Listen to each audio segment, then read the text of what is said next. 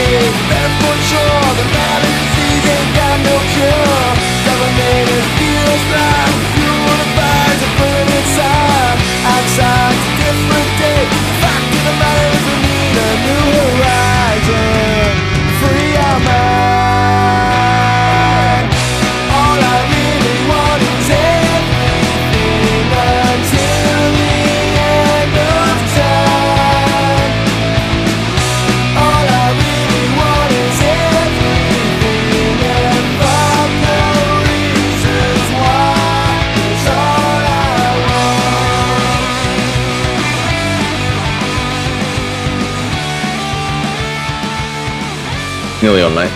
Nearly on. You know so, Nearly On, don't you? I know Nearly Cunnington. I've seen Nearly On in the Olympics, actually. Yeah, right. Nearly On. Nearly On. Yeah, Nearly On, the Taiwanese acrobat in the gymnast arena.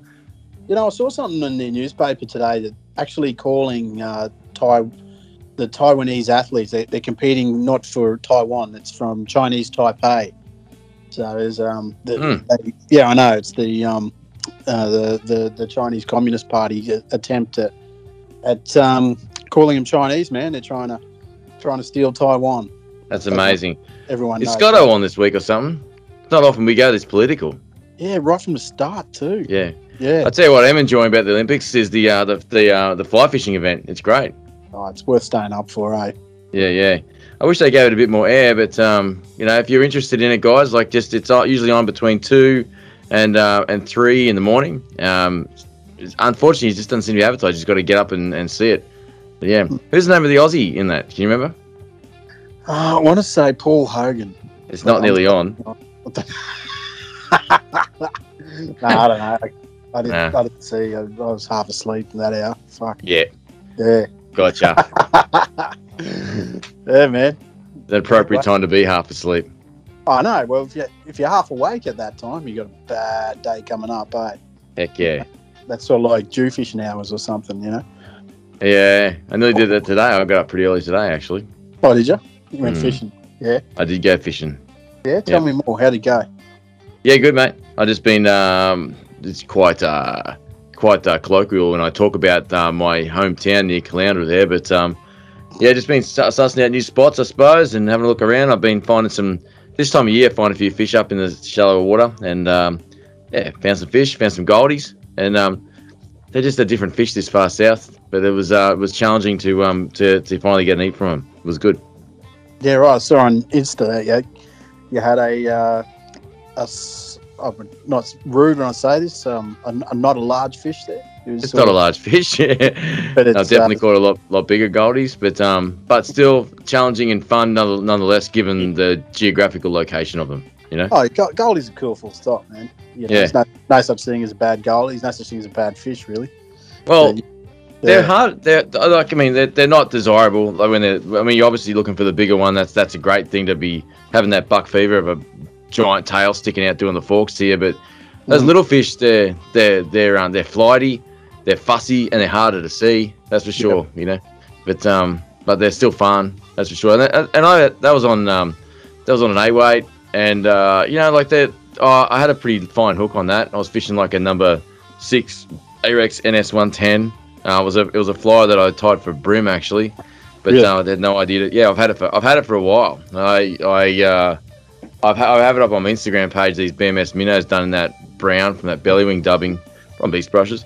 But it was actually I tied them up last winter for schooling brim, but I never got to do it. So they've been sitting in my box for that long, and I finally got to use them.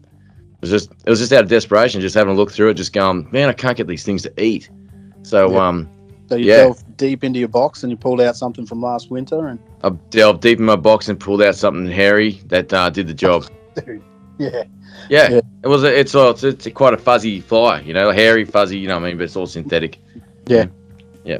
But I had a new line today. I went and fished a brand new line. And I was pretty impressed with it. It was cool. What was it? Just a Cyangler cold sink 25. Great for chucking. Great for just short.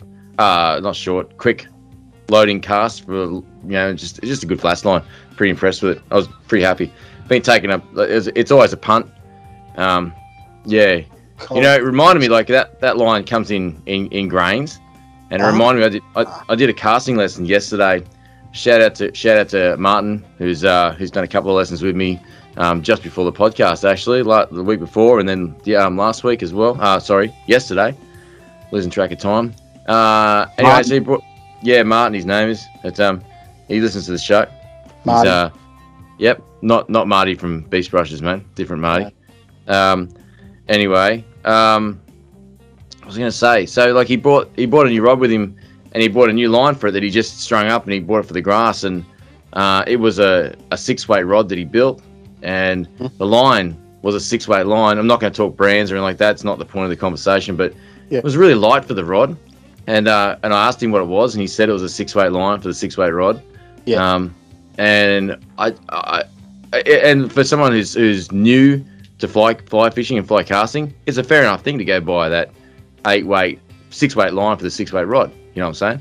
And but it was, in my opinion, I thought he was disadvantaged. It felt to me as though it didn't load that particular rod up well enough. Yeah. Yep. You know what I mean?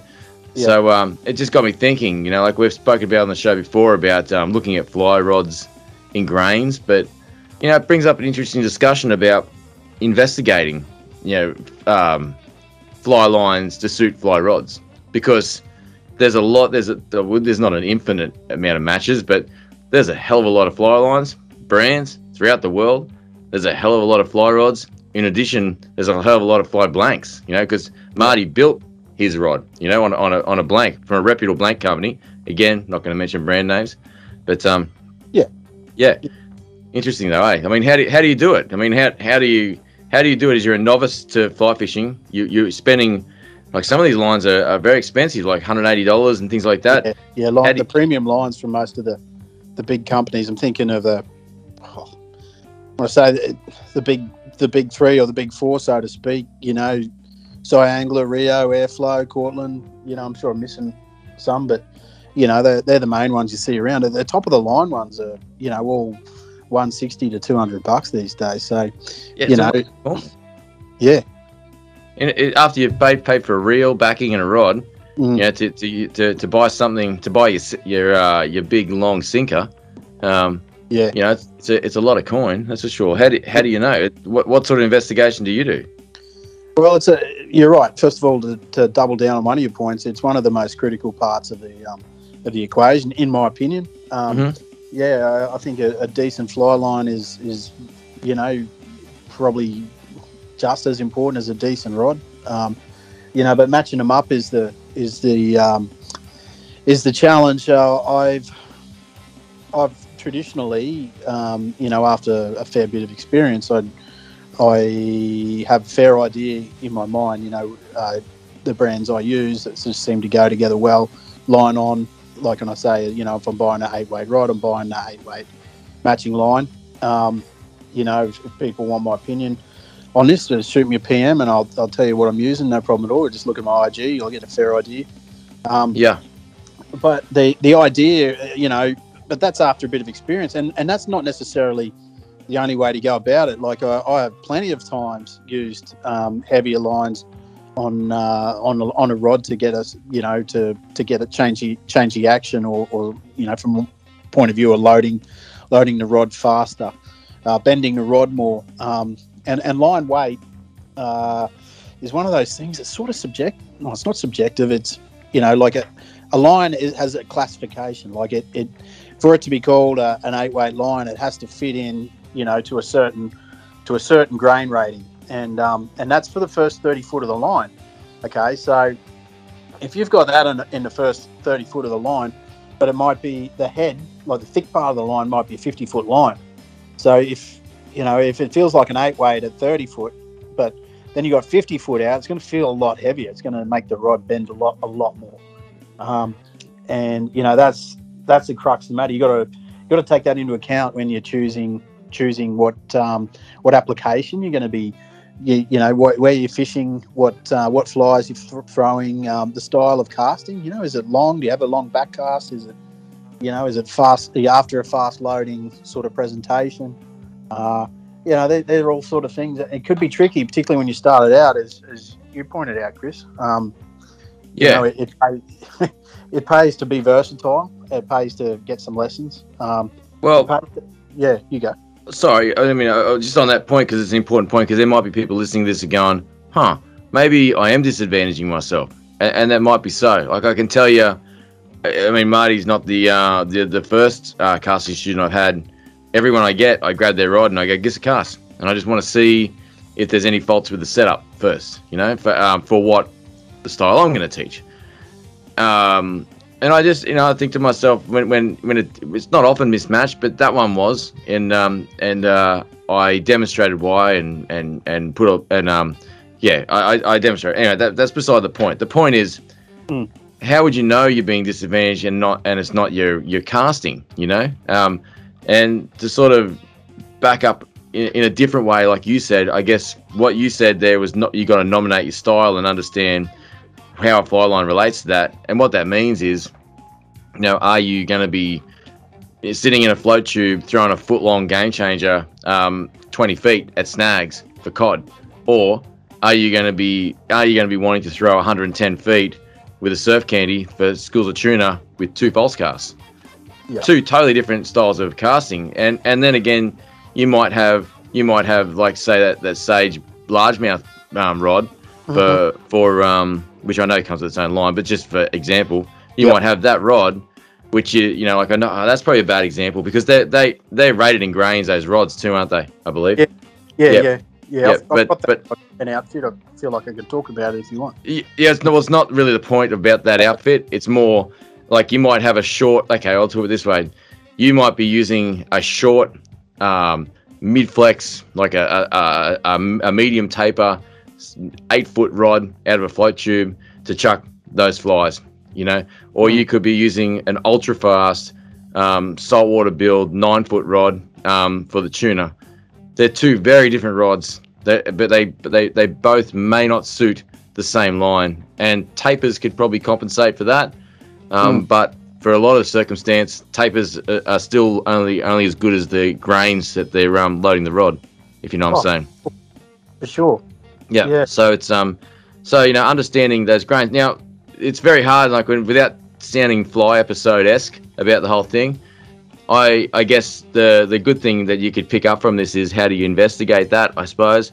And like Valtzer said, he offered to give you the information that you want, should you require it, by sending him a private message at 2:00 in the morning is the best time, by the way, for Valtz. I just need to let everyone know I've got my notifications set with an audible beep and set loud. Yep. So you really, if you feel the need, you know, I'm a 24-hour service. And it'll just keep going if you don't hear anything back. Yeah. I'll just wake up and answer that message. Yeah. And I perfectly courteous about it too. You know, 3 a.m., fine. 4 a.m., starting to push it. You know, 5 a.m., I just go back into the cave being a vampire and all. You know, so can't risk that sunlight getting on me. Correct. Absolutely, mate. Absolutely. Absolutely. But the point is that though you've got peers out in the fly fishing community that will happily tell you what they're using, you know, if that angler is doing the same style of fishing as you. So find someone, like if you're fishing for carp in the streams, contact Andy Bolch. Find out what he's using. That dude knows his shit, man. Like as far as like what he's using, you know, if you want to be chucking crab flies around for tuskies, probably don't call Valtzy, but I don't believe you've actually caught. Nah, it's not true. No. But he'd be a good example to you know suss that out. Reach out, yeah. Like find it's never been easier with social media and Instagram to get in touch with people, to follow the beef, as Chris would say. You know, or here's another follow the beef thing. You're right. Yeah. And I think you know that's a good way to do it. You know, we've spoken to people, you know, forum owners in the past. That's a good way. You know, just find someone who understands your style of fishing, and you know, that could be someone, you know, even at a shop, whatever. But the point is, there's lots of even the shops. Like, I just want to caution people with that. I mean, not everyone knows everything, you know. Like, just I would suggest, and sometimes shops. I mean, I own a shop. I mean, like a bit. I mean, I guess I'm putting myself in this category to a degree. I try to be as genuine as I can, but some people, like, well, I gave it to my best way to stay in my lane. I'm not saying everyone doesn't, but I mean, I wouldn't be able to give advice on trout lines and fishing for trout and streams and stuff like that. You know, right. If I sold the lines, like, I'm going to have to give the information based on what I know about the line. But what I'm suggesting is that is fishing experience, you know, like, because that's where it really matters. That's where you learn. Like, I've got lines here that I've bought, taken a punt on and gone, you know, I don't know if I'm going to fish that line again, and they sit here, or I might put them up for sale or something like that, you know. Yep. So I mean, there's a bit of experience that I would be happy to pass on and go, you know, that line didn't work for me, but I fished it over this rod in this scenario, and they're the key components to add up, be your own personal investigation. Would you agree, Valtz? Yeah, I would. Yeah, definitely have a look. Follow the beef. Be objective in what you're seeing, and just remember that, you know, rods and fly lines are you know, at the end of that day, they're tools. They, you know, it'll succeed at, you know, certain tasks. And, you know, you don't need a whole lot of them. Sometimes it's, if you find yourself fishing a certain scenario a lot, the majority of the time, then specialize on those lines, but be versatile in your casting practice too. But you know, basically understand the lines, their tapers, what you're trying to do and what they're well suited to. And don't ignore leaders too, guys. They're really important. Oh, that's I can see that wascally wabbit down that hole there, mate. You know. Yeah. Let's relax. But look, I mean, even trying to understand tapers and head shapes and designs and stuff. Ask the person. You know, like what is it? Okay, what is that line? They tell you. And you look at it and you go, why is that head only 5 foot long, you know? And that person might be just like the absolute chode fisherman, you know? I mean, toads, catching toads or something. I don't know, but I say chodes out loud on the show. Backcast or his missus must love a aggressive head. Yeah, exactly. People have got reasons for fishing aggressive heads, you know? Chode lines, aggressive heads, you know? It's you never know, mate. What exactly is a chode line, man?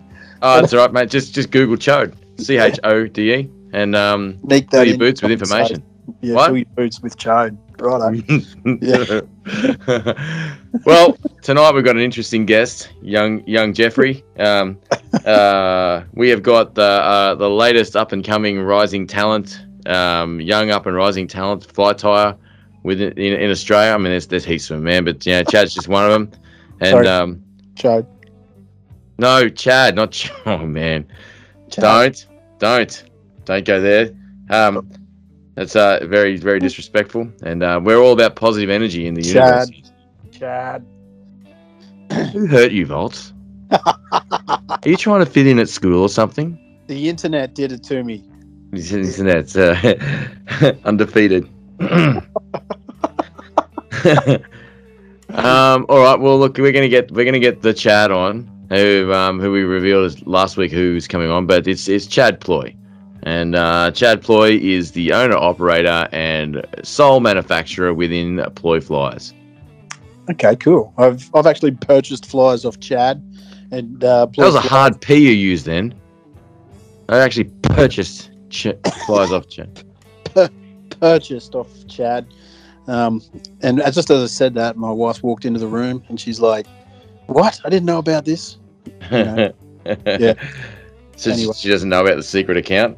Oh, the secret account. Yeah, embezzle money weekly into my secret accounts to buy more flies.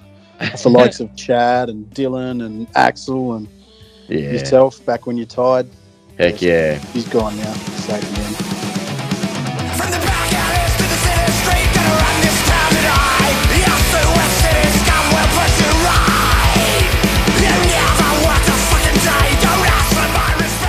Welcome back, folks, to the middle part of the Intermediate Line podcast.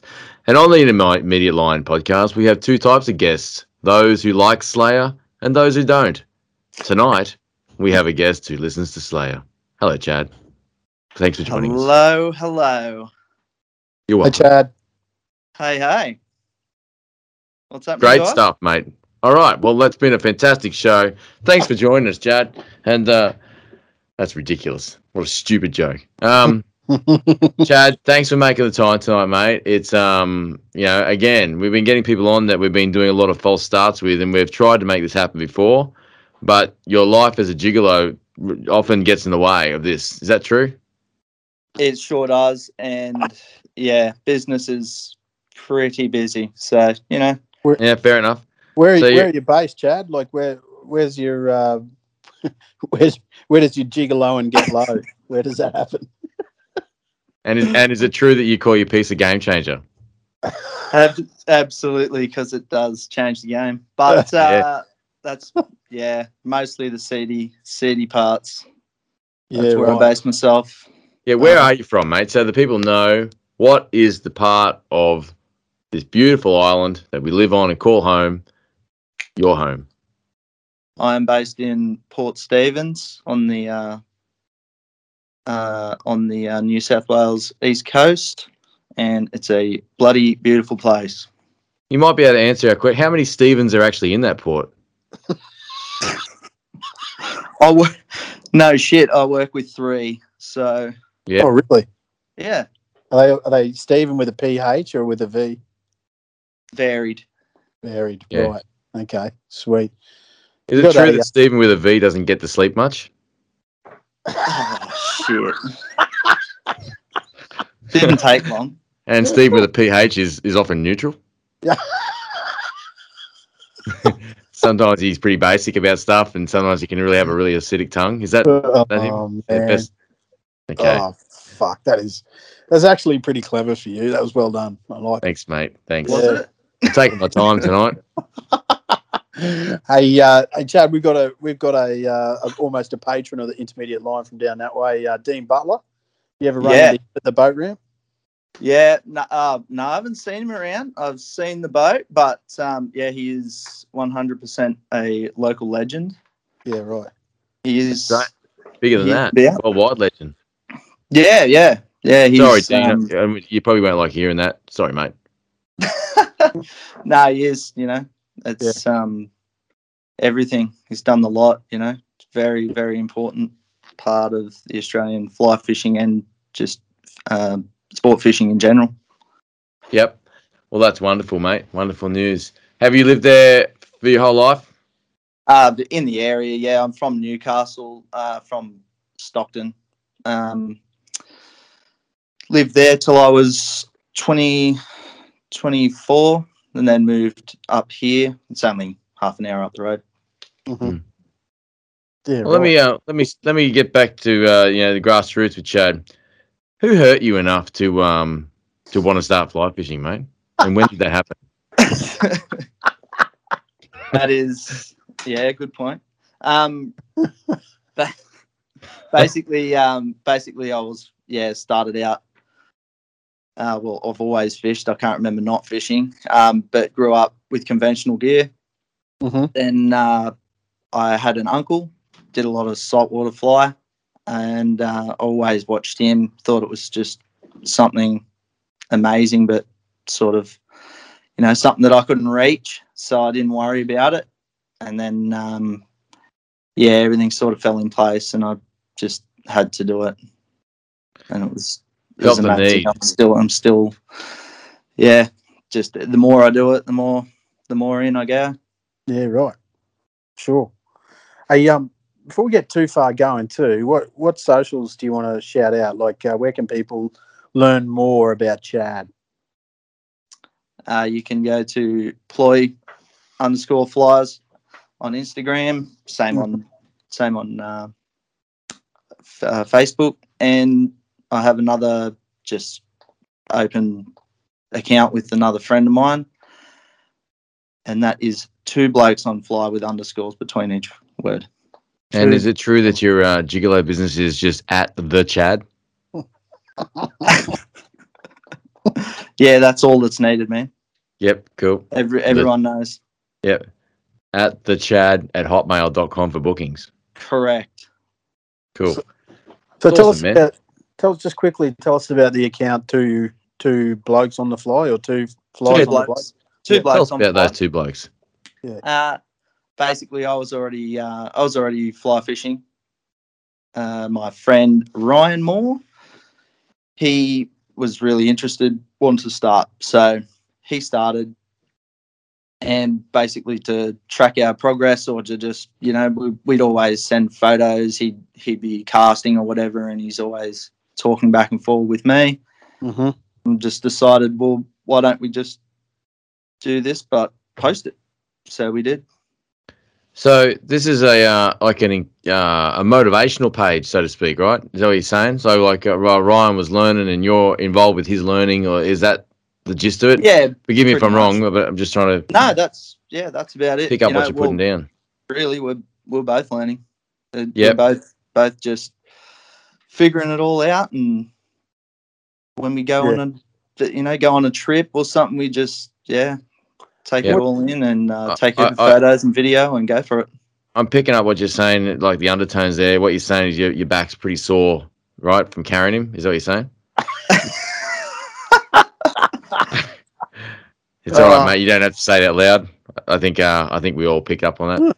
Yeah, well, he's had some good hissy fits on the water, so. Right. Rod slapping goodness, yeah? Yeah, or hangovers and get on the water late and all the usual stuff. That's classic stuff, mate. So what are some of your adventures? I know you guys go on an annual cod trip, for example.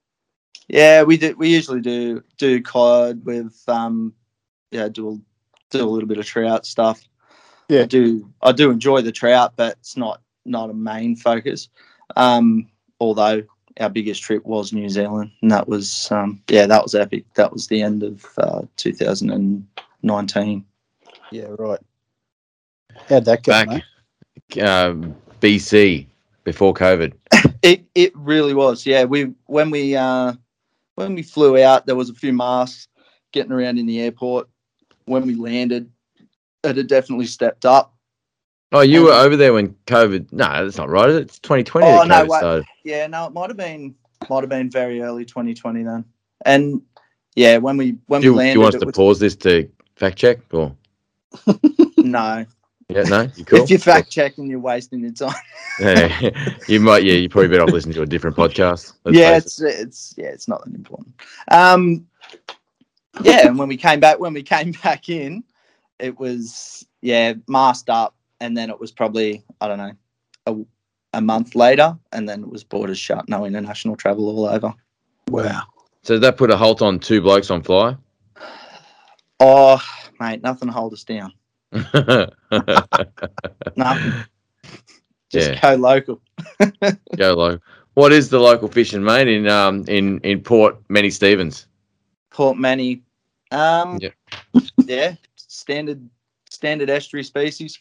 All your really good Bremen flathead and whiting. That's all really fun. Whiting, yeah, just whiting on the flats, or really nice flathead on the flats as well. You can chase them using plenty of different methods. You can, you know, go from being up the back chasing bream in the racks to, well, you know, guys like Dean Butler, and they're out the front chasing beakies. There's everything there. Yeah, right. Yep. Long so what do the racks look like there? Some good racks? Where are we going with this? I was going to learn about the racks, and I was going to learn about the natties then, and start talking some fly time. But natties?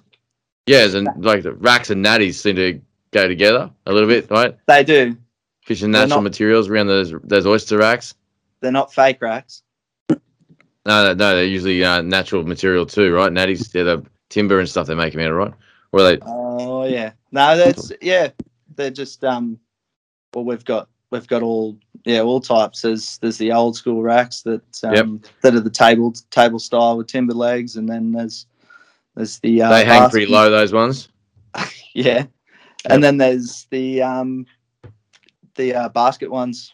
Pretty buoyant, like a big plastic. Oh yeah. Now we're talking, like floating plastic baskets. Yeah, I like those racks. They're great. You love a good rack? Mate. I think they hold great fish, and I think it's it's a real good skill of an angler to be able to get it close enough to those fish should have a lot of pressure, I'd imagine, right? Oh yeah, for sure. Yeah. There's if you want to do that, you can fish the surface through the racks, or drop down the sides, but it's a lot of fish on the rock walls. You know, there's a lot of guys mostly just fishing deeper on the rock walls, and there's. But just before we move off those racks, do you prefer them to be covered right up, like with high tide, or do you like them to be sort of really exposed? I like the run up. Fish the top of the run up.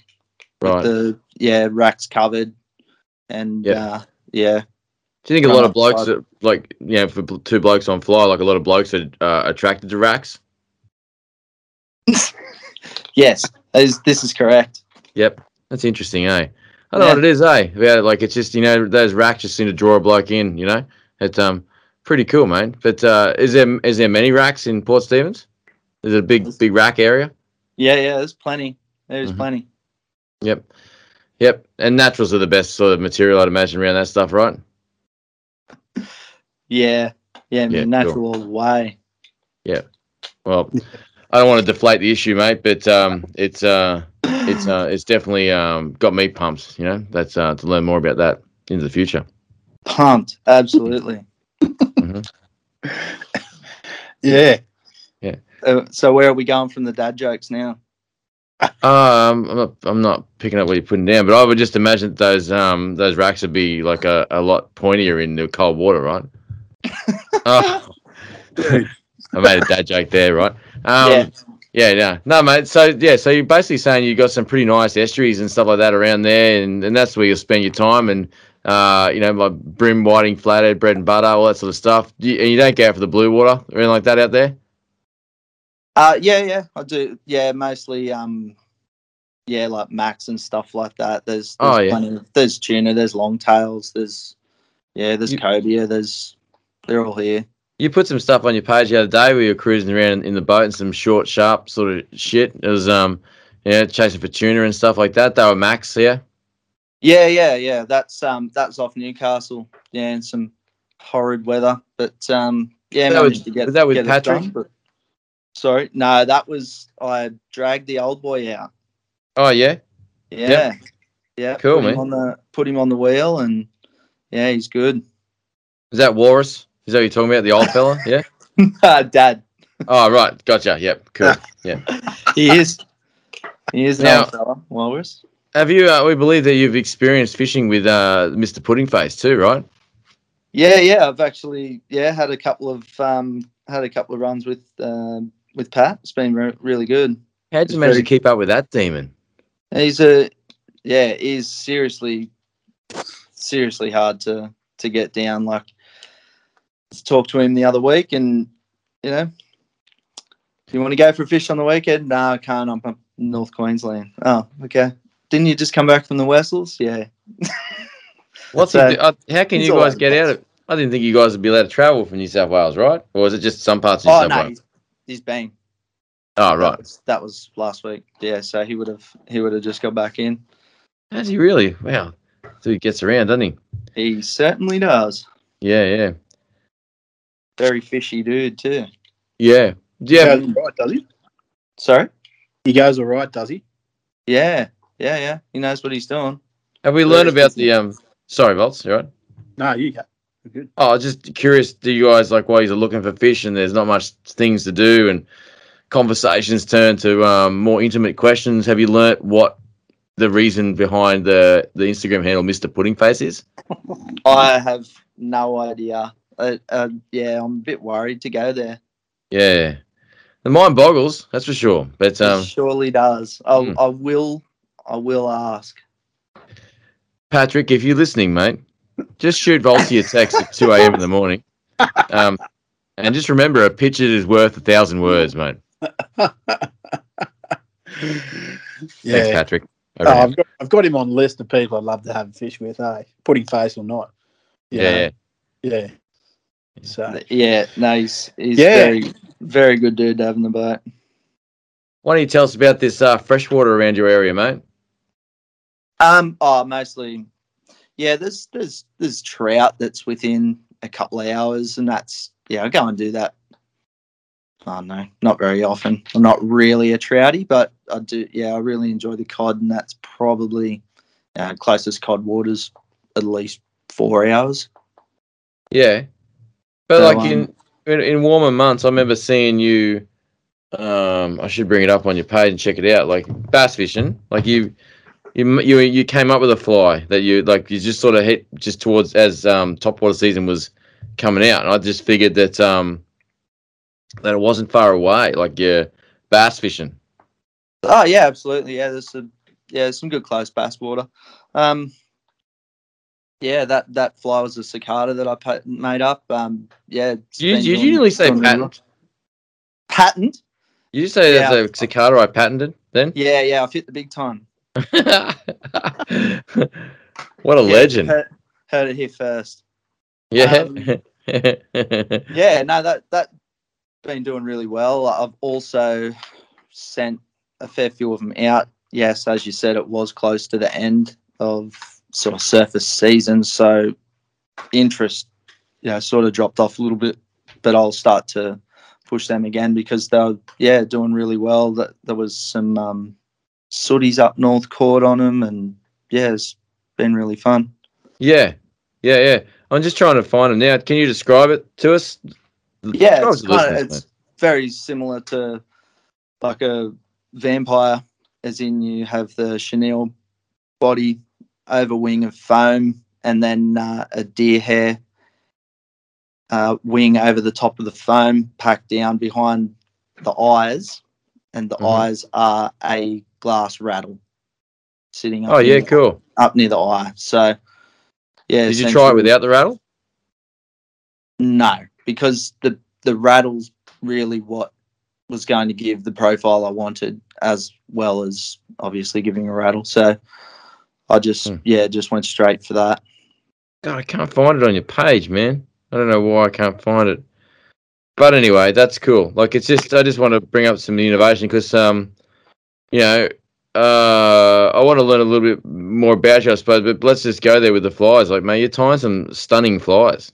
It's you really hit your straps to cater to the Australian fly fishing market, for sure. Thanks very much. Yeah, it's been great. Been great from day one. I've had some really, really awesome customers that at the start you don't thanks, Jeff. You don't have a lot of things coming in, you're trying to drum up business, and things are slow, and you're just really thankful for those customers that do put their faith in you to send out an order, and it's that roll on effect of awesome, there's an order now, I have some more photos, post in, and it creates more business, and it just, yeah, it just rolls on from there. Can I ask you a it might be a personal question. Is somebody distracting you? I can. Someone sending you like lewd photos or anything like that? I try to look away. Hey, Chad. He's mischievous, isn't he? Hey? This is all I expected on this bloody podcast. Like, it's like a little Dennis the Menace. I generally try and distract guests with a few well-placed videos or something, just banging on in their messages in the background, and clearly that one hit the mark. Hey, Chad, mate, I've got to compliment you. I first saw you on the fly fishing forum, the saltwater fly fishing forum. I don't know, ages ago, and like it felt like you've sort of progressed at a rapid rate over the years. Thanks. And it's been, it's been a real sort of. I love watching people go through the journey, and I've really enjoyed watching yours in particular. So what sort of? I love asking this question to most of the guests, by the way. What sort of resources, information resources, have you found most useful as you as you go through that journey? Yeah, well, you just named it straight up. It's the Australian Saltwater Fly Fishing Forum. I had no idea what I was really doing. I put up a post on there. First up, I just Googled, and that was the first thing to come up. And I was like, that's it. That's where I'm going. So I jumped on there and instantly, I just put up a post, hey, looking at getting into fly fishing. I'm looking for, I think I put up a post of what sort of rod, like what weight rod I should go for in an estuary. Yeah. And I'm pretty sure you commented, like I had Beachy comment and all these people that was like, oh, it's amazing. It's such a really helpful community on this page, and it really helped me. It pushed me a lot. Well, thanks for that. Remembering that, I actually didn't. I wasn't fishing for a compliment, but I'm sort of feel proud that, I mean, I've always, the reason I do this podcast, I literally get nothing out of it, is I want to help people. I want to help people level up, get to where they want to be. To overcome those bumps in the road, give them the information they need to progress to the next level or catch that next fish or whatever. Because I'm in the same boat. Yeah, you're right. We both do. That's right. Yeah. Thanks for mentioning. Well, I mean, I'd hate to be presumptuous and speak on behalf of you either. By the way, for sure, no, absolutely. That is the correct way. Yeah. Please continue. So I mean, I'm always fascinated to know where people get their information. Like, traditionally, well, back when Chris and I were starting, I got mine off videos. I've singled out, a river somewhere, wild fish, the Rod Harrison DVDs or sport fishing library, that sort of thing. There was there's overseas, DVDs, but I just tried to digest as much of that information as possible. Chris formed networks through local fishing clubs and fly stores and that sort of thing too. And I tried to bully my way through it and just figure it couldn't be that hard if these other weirdos are doing it. Yeah. and that's I it. Was at so some, wrong. At some point, you got to give it a crack, right? Yeah, for sure. Yeah, you're right. Like I think the forum was a really big one for me. Being able to just ask a question and not have just anybody answer it. People like yourself have. Peachy, Morsey, all these people just there. It's really, really helpful. Yeah. No, that's good, man. Can be. Not all the time. Where do you go? Where do you see yourself going from here in this regard, mate? Are you looking forward to passing the baton, so to speak? With your fly fishing knowledge as it grows, offering people advice, fly tying, that sort of thing. Yeah, that would be, that's sort of the goal, I'm for myself is just to continue doing what I do. I'm trying to pass that on to my kids, you know. Yeah. They love the spin rods, and that's cool. You know, we'll get there, but yeah, I'll get that out of them. I find I know some other people who've taught their kids to fly fish, and the best way to do that is either sleep deprivation or just not feed them, and they learn pretty quickly. Yeah, that's the best way to go. Yeah. Tell them there's your food. It's called a fly rod. It. Get it done.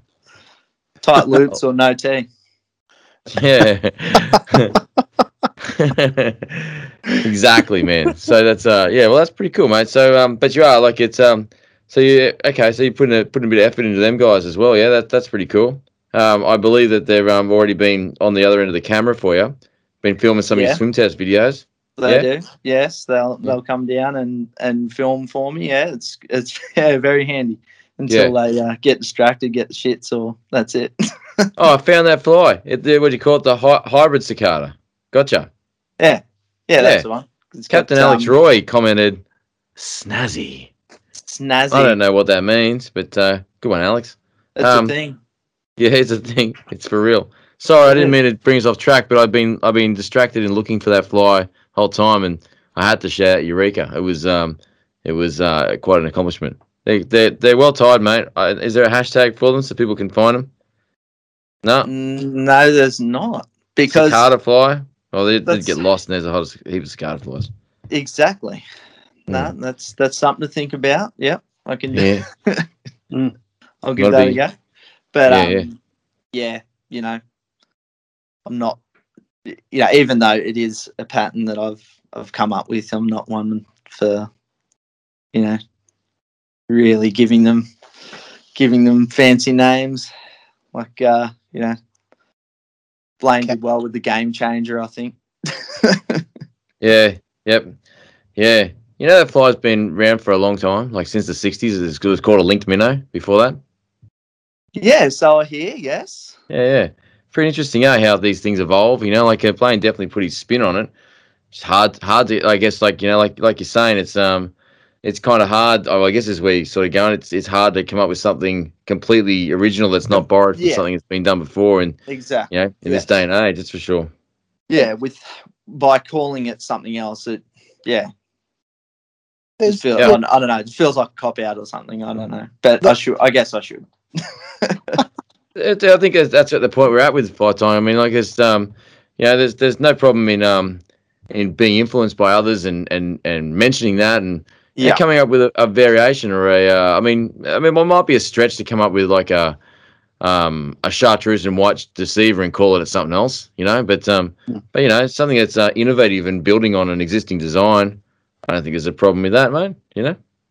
Oh yeah, there's nothing wrong with it. It's just what I see is improving something that could have a change or anything like that. But it's not like.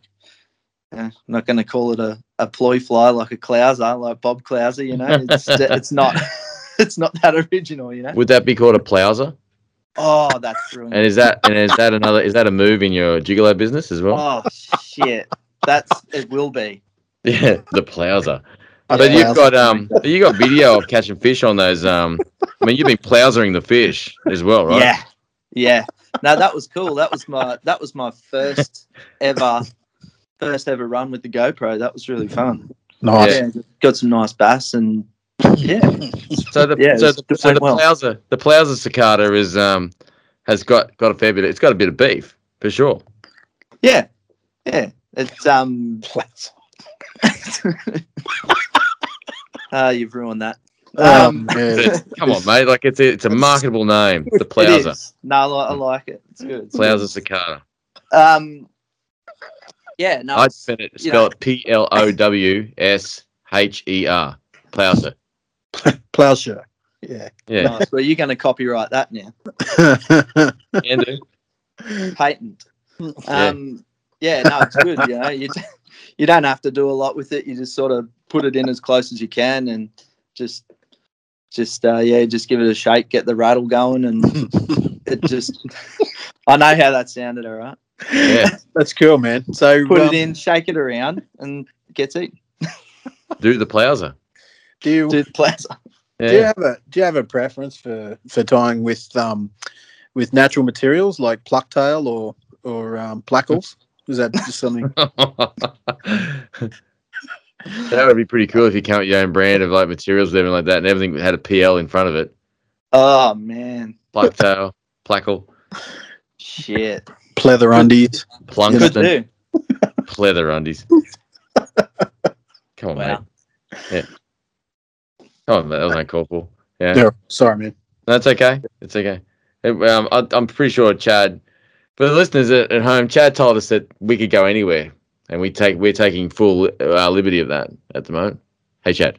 That's right. Yes. Are you having a great time, mate? Though I did leave myself wide open. Yes, I'm having a fantastic time. Yeah, we want to make sure that you want people to are very clear that you're still happy, and that's the main thing, because it's all about good vibes tonight. It is. Good energy. Yes, we discussed that. And, yes, through an unfavourable start, we got rid of the bad energy. And what was unfavourable about? What didn't you like about the start, mate? Oh, man. Was it Volts? Because I can edit him out, eh? Was it Volts? No, I mean the pre-chat. Oh, right. Oh, yeah. Well, that was Volts. We can't edit that out. Yeah, that's right. Can't unhear that. It's can't unhear, can't unsmell. No.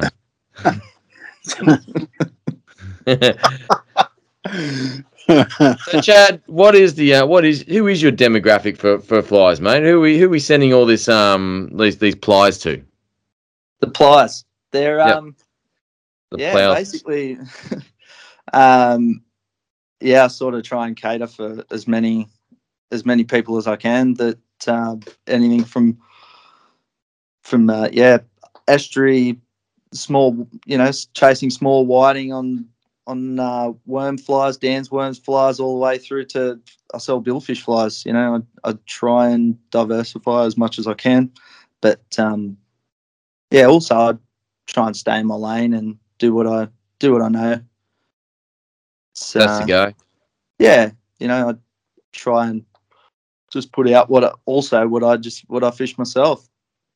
I don't want to try and push things that I haven't used, tested, and caught fishing myself. So I'm always just also trying to push what I'm tying, catching fish on new patterns, so I can continue my range and expand. Yeah, killer. So we noticed on that recent two blokes on two blokes on fly trip. The cod with the slow water game changer hanging out its gob. Yeah, man. Yeah, that was cool. That must have been pretty satisfying given how many of those flies you tie, to get an eat on them and stuff like that as well. To learn about them, to create the beef, so to speak.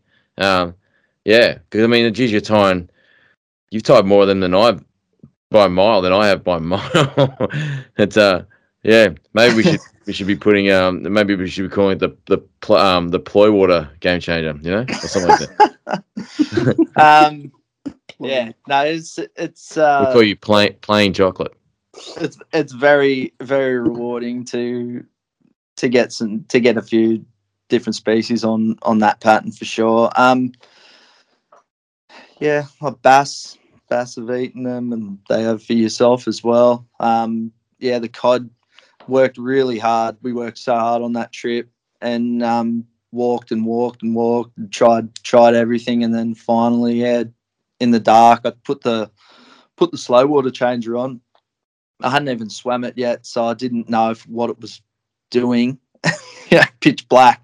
I was like, I've just had a good rhythm with my retrieve. I knew that it should be right, and then boof, fish on, and it was really fun. Got that in, and then next day I it's like, I might put that back on just to check if it was what it was doing, if it was doing the right thing, and it was just it was swimming perfect. So I kind of had to trust that I had confidence in it, even though I hadn't seen it.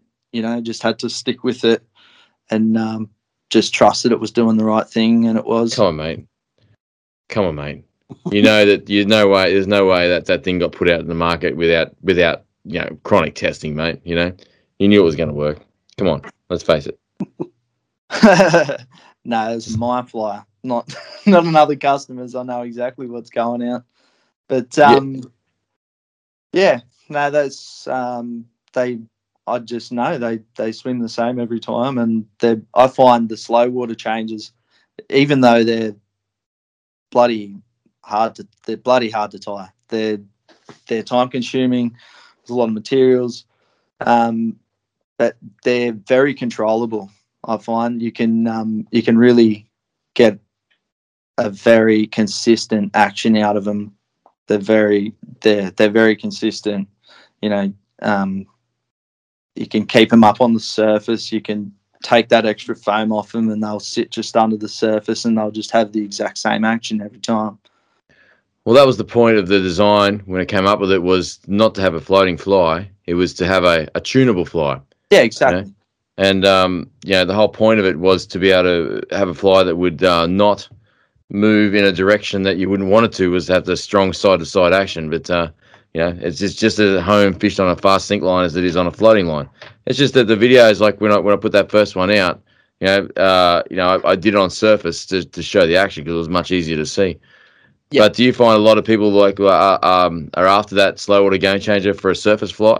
Are they starting to become aware of it being a sinking, or not so much a sinking fly, or a fly that can be fished on a fast sink line or an intermediate line?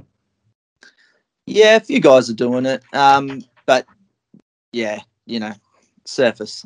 A lot of guys want to use them for surface, especially after seeing the that nice big barravid of it getting crashed off the surface. You know, that's you see that, and everyone wants to do that. That was a great video, wasn't it? Yeah, it was epic, eh? Get a bit of business for you, that one. It did, and also like customers just want to see it. I just forward that on to them, and it always blows my mind. So yeah, it's pretty cool. You've been tying some really cool variations of the slow water game changer. I've got to come clean here, so listeners, I've bought some off Chad, and I'm very impressed with the consistency of the product. Haven't swum them in anger yet in front of a fish. I'm hoping to do that when the weather warms up and hit some barrel water. I've got a few specific scenarios in mind, and one of them is impoundment barrow over, laid up fish in weed, that sort of thing. I'm really looking forward to suspending them right above them. So there's that, and there's a few sort of. I'm actually hoping to throw them at a big GT. I've got a certain spot in mind to, sort of like a back eddy around some rocks, some very fast flowing water near it. But the back eddy is a slow water, as the name would imply, and they hold up in that. Yeah. So. No, that thing will pump if you're pulling it perpendicular to the flow of current. It'll pump, eh? For sure. It'll be a massively wide action on it. I'm looking forward to that, eh? Just show them something different, and I'm pretty sure they'll find that hard to resist, because they do look realistic, on the paws and on the swim. So I think, that's a big thing in their flavor. Did I say flavor? But you said flavor. Yeah. Flavor saver. Flavor. Little known fact, I don't know if you know this, Chad, but Valtzer owns the original slow water game changer. The very first one I ever tied, he's got it. That's some history right there. Yeah. I took the first time I swam it in anger was at Peter Foster. Yeah. I got you, mate. Thanks, dude. Yeah. Dude. Last October, and I've been fishing it for about half an hour, right on sunset over this point. We found fish moving. It was blind casting, but I took a crashing hit on it, mate. I near shit myself, hey. And, it was pretty fucking cool. And my mate, Kyle. Sometimes we call him Plyle. Anyway, nice. The Plebanese. It's from Plebanon. Plebanon. Oh, my favorite food is plablabs, and plaflaffle. Yeah, but no, like you were saying with the GTs as well, 100%. do that. Skim over Plyle? How do you do that? I don't know. How did I not dwell on that? It's hard to skim over. Yeah, it's true. Yeah. It's hard to forget now. But yeah, that's a bit of history for you. Yeah, Peter Plouse Dam, and we got him on that. Ploy Fly, dude. Yeah. Anyway, so we had no idea that we were going to start PLing everything, man. It's apologise, mate. Just put your hand up if it gets too much, okay? Yeah. Put my hand up. Well, I said nothing's off limits, so yes, I'll stick by it. I did suffer it out, mate. You did say that. Very bladed. Supreme with the lot. Yeah, it's good. Yeah, it is good. Yeah, Chad. Look, man, you've really taken the reins with it, mate, and I'm pretty stoked with how you've handled it with what you've done and where it's gone and all that sort of stuff. Makes me proud as the developer, mate, of what you've done. It's great. Good on you. Yeah, it's for me really when it started as a pattern for me to tie commercially. I wasn't even really thinking about it. I approached you obviously because I certainly didn't want to shit in the nest. Had a customer saw your swim vid, just straight up, I want these. You make it happen. I was like, okay, so I reluctantly said yes. Spoke to you, got some much needed information, and made it happen. And then it just continued, just more and more orders for that. Did the swim video, and then, here I am. I've got 7 sitting on the table right now. And they're all going to new homes and more on the books. And I'm doing lots. How long does each one take you to tie, mate? I have them between 1 and 2 hours. So I do a 3-inch in an hour, and the 8-inch is around 2 hours. Wow, it's pretty fast. No, I'm not joking. It is fast for that. Yeah, it is pretty quick. You wouldn't. I guess the trimming. You'd think the hardest part is just the actual building of the fly, but the trimming is so important. The trimming does take a lot of time. Yeah, you got to be super careful. Tell me, sorry, no beers, beers before trimming. Do those do those foam tabs? Do they make it easier or harder? In what way? With the trimming, like do they act with as the trimming for the shape? What? I actually find the tabs.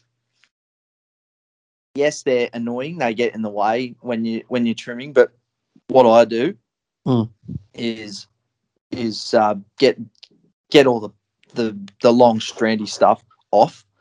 I then come in through the side, trim the foam tabs, and then I trim around that, and you can get them really neat. Like that's how I do it as well. Yeah. I set up the height that I want if I cut the tabs and cut the material down to the tabs. And by laying your scissors across the top of each tab just keeps them... Like giving them a flat top almost. Exactly. That's the shape that you want anyway. That's the shape you want for a game changer anyway. It's exactly to maximise the action through hydrodynamics. Correct. Yeah. But we won't give away too much. I'm going to do a YouTube video of that soon. I've actually got a lot of the footage already. I just got to edit the thing down. But one thing I won't be doing is giving away as much as I just did with that shrimp beast fly. That's for sure. God, man, that's your fault, man. I did that video to sell materials, and Jesus, man, the world ran with it. It's that's cool. I feel great to give it out, but enjoy it while it lasts. No more. No more. There'll be I got a hidden YouTube channel I'm starting up. Oh yeah. It's called Only Flies. But... Oh really? Only Flies. I'm not kidding you. Where'd you get that idea for the name? I just do it while I'm going to do Only Flies. Yeah. Okay. Cool. Yeah. Paid homage to your favourite website. I tell you what, you guys are pretty quick, eh? You know, there's not much gets past you guys, eh? It's plumazing. Oh, shit.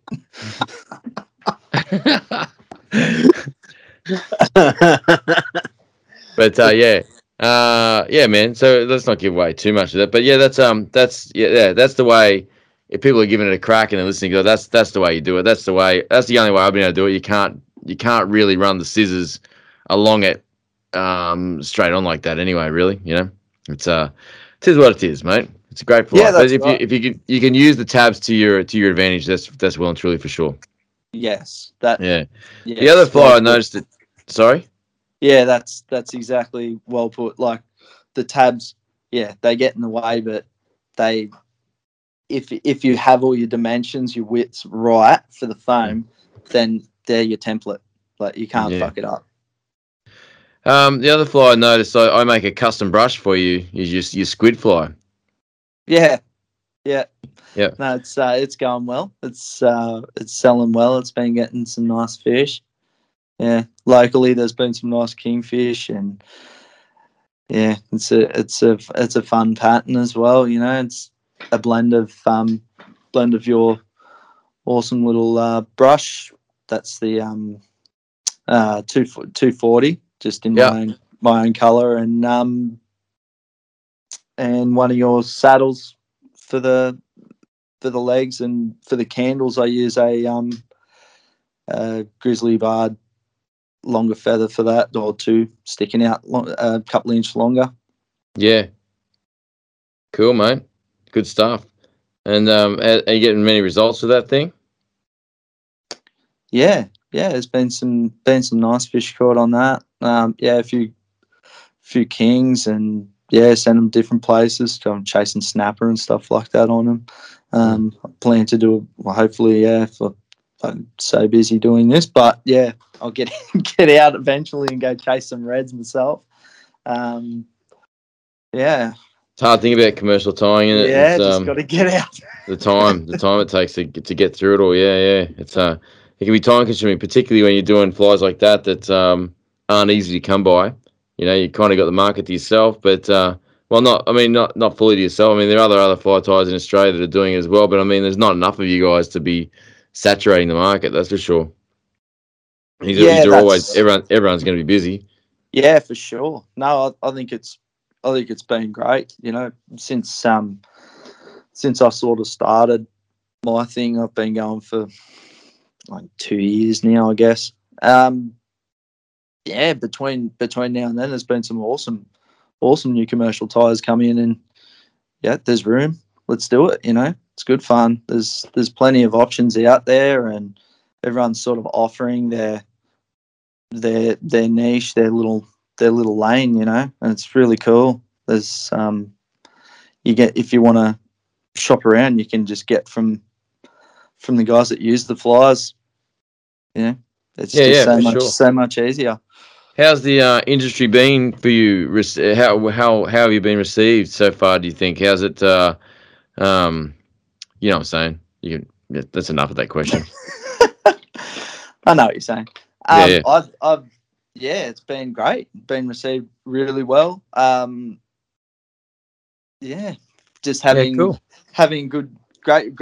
Well, I think the main thing to show that, you know, I'm always trying to look at: Am I doing it right? Is the product standing up for itself? And the only way I can tell is orders, and I have lots. there's a lot of orders, so I have millions. There's a lot to be done, so it's obviously working.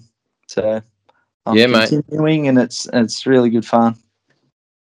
Yeah, that's great, man. That's awesome. Have you got any trips coming up after COVID or COVID related? I mean, well, COVID allowing, I should say. God, man, I'll spit that out. COVID, you know, COVID allowing.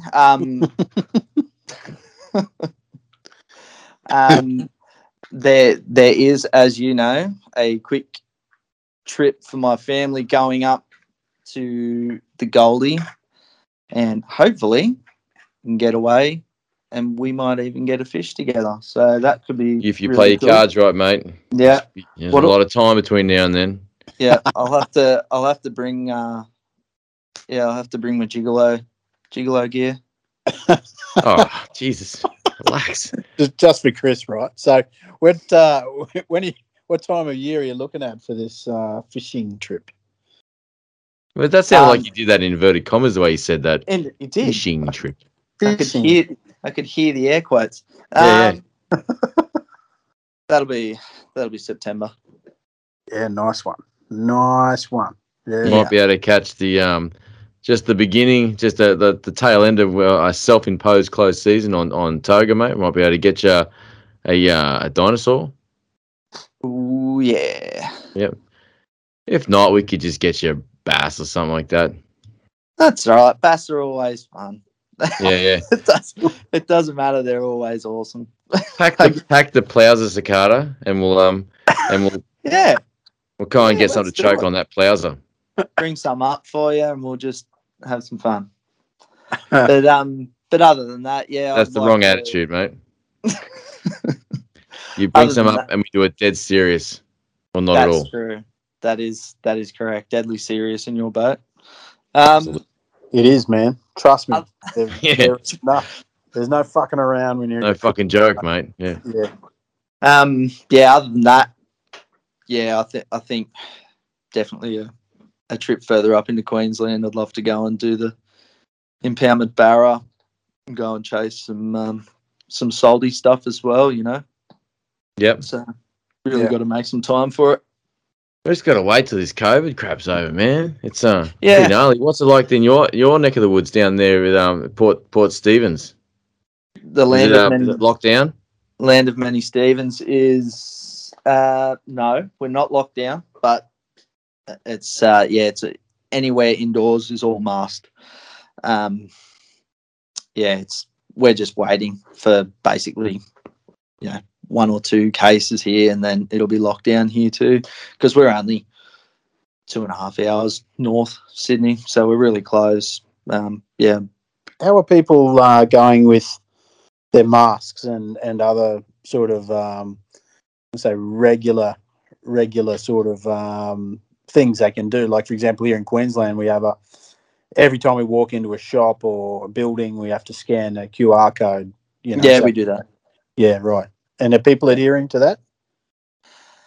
Yeah, no, yeah, and no.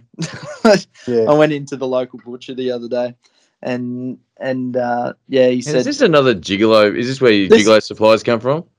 Went into the local butcher the other day. Got a thick pork snag. Yeah, correct. All right. Chucked the whole backstrap over my shoulder. It was great. Oh yeah. Mm. No, I went in and he's like, "Oh, can you check in with your QR code?" I said, "Yeah, no worries, of course."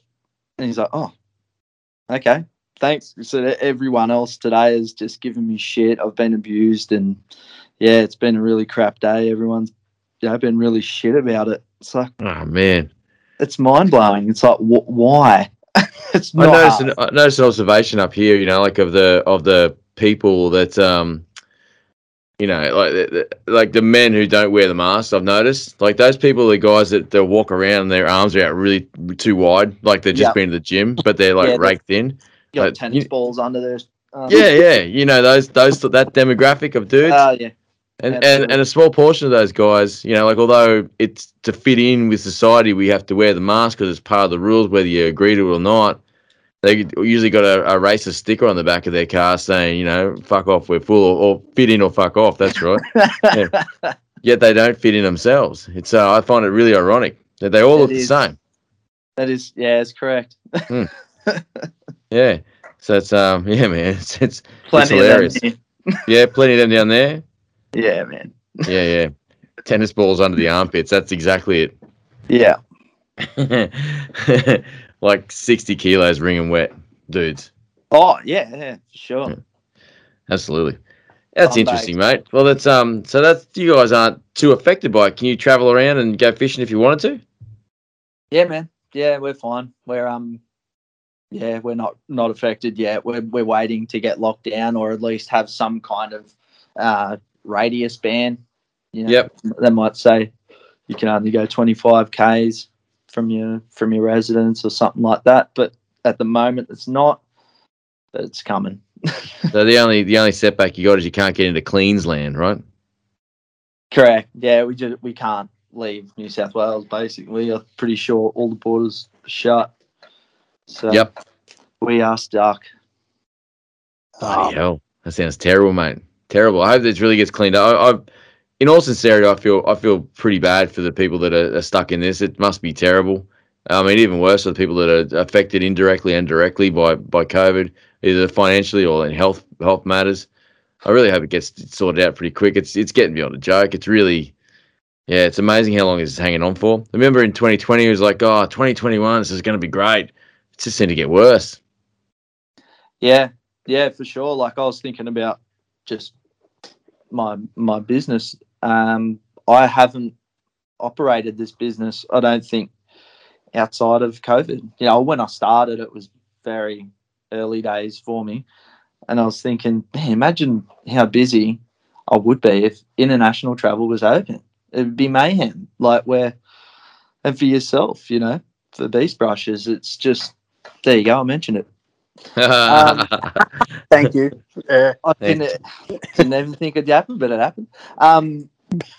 Yeah, like, no, everyone's limited, and we're all just operating whichever way we can. But I'm sure things would be a lot different for all of the commercial tyres in Australia and different businesses. That things would be a lot different if international travel was open. Yeah, well, you know, it's still yeah, it's pretty interesting, mate. Still seeing a lot of brushes overseas and stuff like that. I mean, people are locking in, and time flies, and I guess, and all that sort of carry on. But I mean, you're still selling flies. It must be affecting you like a little bit differently in that respect, I'd imagine. But I mean, you're still getting pumped, aren't you? Like, really, you're still pretty busy. Oh yeah, I'm still yeah, exactly. Yeah, I'm still really busy. I just mean actual, you know, all the Aussies going to Christmas Island, you know, all these sorts of places. It's not happening, you know. No one's doing it. I think we could do without going to Christmas Island for a couple of years, right? Don't you think? Well, I'm only joking. It's terrible for them as well. Like, it's there's actually a guide from Macari House that I talk to quite regularly on Messenger, you know, and you know, and he's like, hopefully soon, and I'm like, keep telling him we're all missing it in Australia. We'd love to get over there. Can't remember his name actually. But I'll find it. It's Lauren, I don't know how to pronounce his last name. Lauren KT or something like that. It's I probably butchered the hell out of that. But anyway, sounds like it. Yeah. Yep. Lucky we can edit shit out. But yeah, those guys would be feeling it massively financially as well. That's for sure. It's just a shit situation. Yeah. Really. Yeah. It's just an all around shit show. There's yeah, a lot of things that probably could have been done different, but yeah, like we're not here to talk politics. Come on, Chad Andrews. Let's hear your points. Let's just. I did say I was an open book, but fuck no. Yeah, he's not touching that. We get hate mail, man. More, you mean? So what do you think of the New South Wales Premier Plattus? What do you think? Plattus. I had to think about that for a second. That's how much I care about it. The politics. Yeah. Yeah, things can always be improved, but you know, she's a bit of a good sort, eh? Oh, Jesus! Well, don't do that. What do you mean? So you've been to some Facebook page, Instagram page, some vacation shots there. It's I think she's too good looking to be premier. Are you looking at the natural rags? What? She's a brimfish, eh? Yeah, right. No way.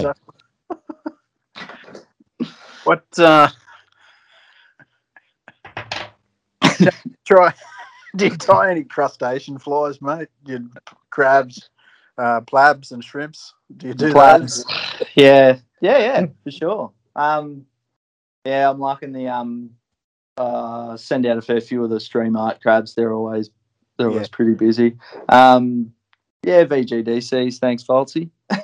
Thanks, mate. And, that's it. And a turn of crabs, stuff like that. They're all really good staple patterns to have. You know, they're always handy in the box, and they sell really easy. You know, but as for shrimp, so you know, like Beachy and guys like that that just have so many shrimp patterns. You know, they're just really, really all over it. I sort of have four. Like I think I have four, and you know, sort of just sell what I fish. Basically. Yeah, that's a hotly contested little market there. There's, I reckon Dylan's got that thing cornered, man. Dylan's doing the best in Australia, I reckon, for them. He was. I was just about to say he's like I was saying before, people, you know, fishing their niche and or selling it as well, you know, and he's nailing it. You know, he does really well. Yeah, I've even been thinking of hitting him up for some. Dill, I might contact you, mate. Yeah, man. No, it's great. Like it's such a good little community. Like when everyone's talking, it's great. You know, like it's you know, we foster it pretty well amongst the co-op. You know, like even the guys involved with that, everyone talks to each other, and it's great. Yeah. You know, it's for sure. You know. Yeah. The rising tide lifts all ships, so to speak, when everyone's sort of talking and helping and stuff like that. But, it's very handy, yeah. Yeah. No, it's very cool. Very, very cool. No, I talk to them all, try and stay in contact and see what people are doing, you know. That's, have you got any new patterns that you're working on that we haven't seen yet? I guess I could mention one that's basically a variation of my squid, and to talk too much about it, but yeah, that's going to be cool. That's going to be sort of similar to the slow water pattern. Don't slightly different. You're doing it, man. You don't want to reveal it. Got to keep people interested, man. Yeah. But it's not the same. See? No, that is different. Quite a good concept. I've seen the demonstration model. But pretty cool. Anything else, mate? Or any directions you're looking at heading, or any flies that you're sort of aspiring to work towards? Even for species or anything like that. Species specific. No, not necessarily. But like if there's a fly that you're sort of going, you know, I wouldn't mind learning that. I think that's a good looking fly, or whatever. I understand the concept looks good, or you know, like I'd like to tie flies for you know, Patagonian toothfish or something like that. I don't know, but whatever. You know, is there anything like that? Any sort of direction you're heading for fly tying or species? It is really hard to think far forward when you're under the pump, especially with the, you know, like I've got a very good lock on the slow water game changes and the game changes, but they take up a lot of your mind space. You're doing them all the time, to have time to think of either new patterns or new patterns to learn is you always see stuff and you think, yeah, that's great, but mostly just working with different materials. I just really like working with natural materials and synthetics, obviously through game changes. But there's a lot out there to take in, you know. Well, we're both big fans of natties as well. Hey, Volts. Yep. Big fans. So you know, you can definitely understand this. I've been getting into the platwings lately. So. The platwings, yeah. See, and that's another thing. Yeah, stay. You know, I think Caterfly.